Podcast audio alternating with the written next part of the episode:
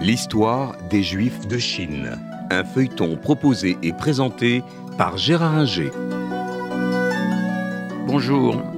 Nous avons vu que euh, quelques milliers de Juifs s'étaient installés en Chine au 19e et pendant le premier tiers du 20e siècle pour faire du commerce.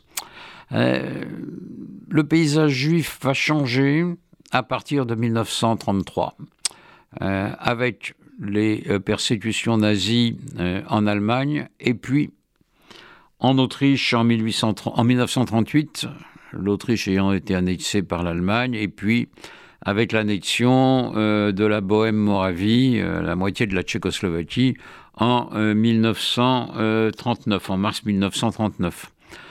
Beaucoup de juifs vont quitter à ce moment-là l'Allemagne d'une part, mais l'Autriche et la Tchécoslovaquie euh, d'autre part. Et certains, plutôt que d'aller euh, euh, en Palestine mandataire, où les frontières se ferment d'ailleurs à partir de 1939, ou aux États-Unis, où les frontières ne sont pas très ouvertes, eh bien, décident de partir en Chine parce qu'ils savent qu'ils ont peut-être un membre de leur famille là-bas, parce qu'ils savent qu'on peut gagner sa vie et vivre tranquillement euh, en Chine. Et donc, certains euh, font le voyage par le transsibérien ou par le bateau et s'installent notamment à Shanghai, qui est la ville la plus prospère. ils s'installent dans la concession internationale et même un peu dans la concession française et euh, ils vivent là euh, tranquilles. Mais là-bas aussi, la guerre est présente et euh, les Japonais vont conquérir Shanghai et occuper la ville, y compris les concessions internationales, à partir de 1941. Ils étaient à Shanghai mais il respectait les concessions internationales, notamment la, concession dite internationale qui était euh, dominée par les Britanniques, mais euh, après Pearl Harbor, euh, ils occupent cette concession. ils trouvent là donc, et dans les villes, dans quelques villes chinoises, à peu près 20 000 juifs, donc réfugiés, fuyant l'hitlérisme d'Europe. certains de ces juifs sont venus euh, de Lituanie euh, à partir de 1940-41 parce qu'un consul, le consul japonais à Kaunas, Kovno, comme on dit aujourd'hui, Kovno qui était la capitale à l'époque de la Lituanie, Vilnius ayant été occupé par les Polonais, le consul japonais à euh, Kovno euh, distribue les visas à tour de bras euh, de la même façon que le faisait le portugais consul à Bordeaux en 1940, Aristide Sousa Mendes. il distribue des milliers de visas malgré l'interdiction de son gouvernement et euh, permet ainsi à des juifs de quitter euh, la Lituanie.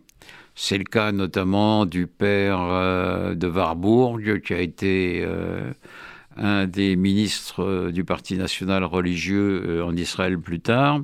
Et il leur sauve la vie. Il sera licencié et condamné par euh, son euh, gouvernement, le gouvernement impérialiste euh, et militaire japonais, mais il est aujourd'hui juste parmi les nations à Yad Vashem parce qu'il a sauvé la vie de milliers de juifs.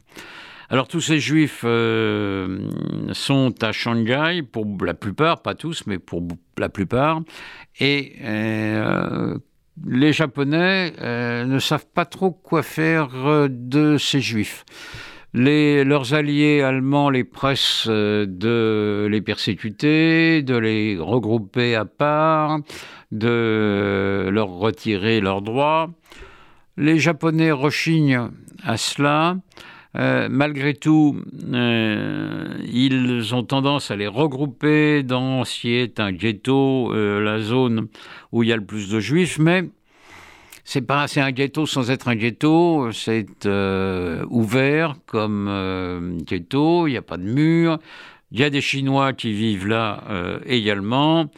Et les Japonais qui savent pas trop quoi faire de ces Juifs et qui, pour eux, sont des gens un peu bizarres, mais euh, c'est pas vraiment leur souci principal, même s'il y a des officiers qui sont chargés d'appliquer quelques règles euh, et des prescriptions euh, un peu discriminatoires. Euh, il n'y aura pas de juifs tués, il n'y aura pas de juifs déportés, il n'y aura pas de camp de travail. bon, le commerce ne fonctionne pas pendant cette période, certes, donc il peut y avoir de la misère, mais il n'y a pas vraiment de persécution, ou très peu. Donc, euh, ces juifs installés là, si on veut, on peut lire le livre de Marie Calter, La juive de Shanghai, qui montre euh, comment euh, ces juifs se sont installés à Shanghai. Donc, jusqu'à la fin de la guerre, jusqu'à 1945, ces juifs ne sont pas véritablement menacés.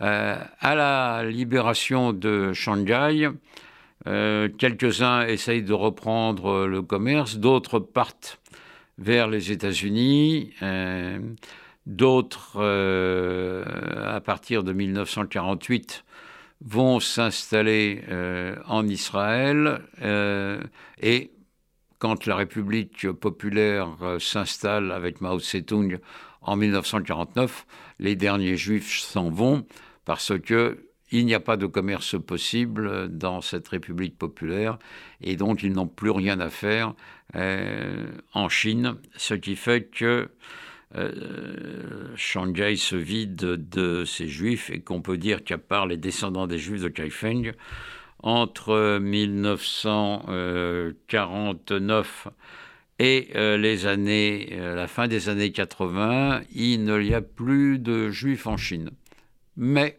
on va voir qu'il y en a encore. C'était l'histoire des Juifs de Chine, un feuilleton proposé et présenté par Gérard Inger.